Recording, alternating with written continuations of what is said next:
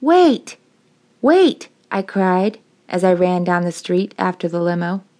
Wait! Come back! I'm here now, come back! But it was no use. The car sped away down the street, leaving me standing there in my wedding gown, helpless. I only had myself to blame. I had been struck by a bout of last minute nerves, and I knew I'd kept the driver waiting for far too long. At the last minute, I had plucked up enough courage to leave the hotel and go out where the driver was parked but the moment I made the decision to do so, he had started pulling away. He must have seen me. I was wearing a huge white wedding dress for God's sake. Not to mention, I was screaming at the top of my lungs, causing my neighbors to twitch their curtains and open their doors in shock and curiosity.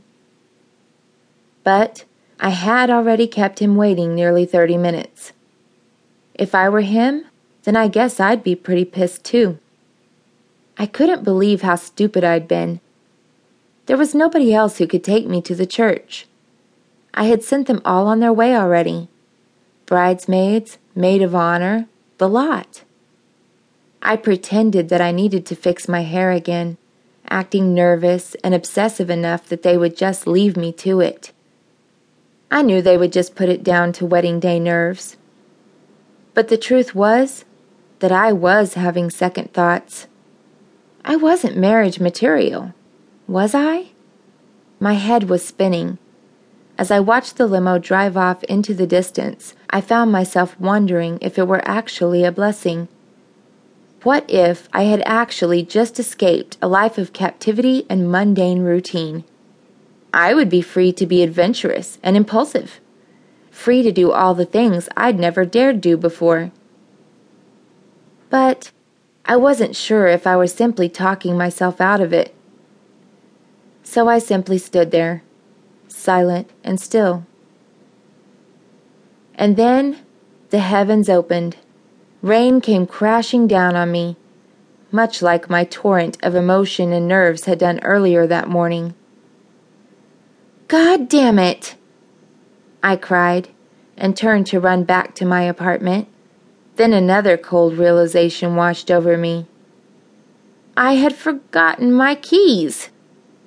I wanted to break down and cry. This whole day was just far too much for me. It was supposed to be the happiest day of my life, but instead, I felt nothing but a sickening anguish and an uneasiness that I couldn't describe.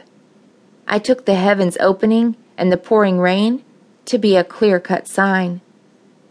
I wasn't supposed to get married today. But my thoughts were interrupted suddenly as a sleek black Jaguar pulled up beside me and its window wound down. Isn't there somewhere you ought to be? A deep voice asked from inside the car. I hesitated. Even though there was clearly somewhere I should be, I wasn't quite sure how to answer that question. I walked over to the passenger window and peered in. There was a large man seated behind the wheel. He had dark hair that was graying slightly at the temples and a broad, stocky frame. Even though he was sitting down, I could tell that he was at least six foot two. He had piercing gray eyes and a quizzical look on his face. What a sight I must have looked to him! You didn't answer my question, lady, he pressed on. I knew I had to say something. Um, yes, I do have somewhere I need to be, I said tentatively. But I have a feeling I'm going to be late. He raised an eyebrow and smiled slightly. Then, without speaking, he undid the locks on the doors. Get in, he said plainly. And for some reason, unknown even to myself, I did as I was told. It was difficult to get myself seated comfortably, as the ruffles of my ridiculous gown were riding up, fluttering with every movement I made. I blushed behind my frills and didn't dare look this stranger in the eye.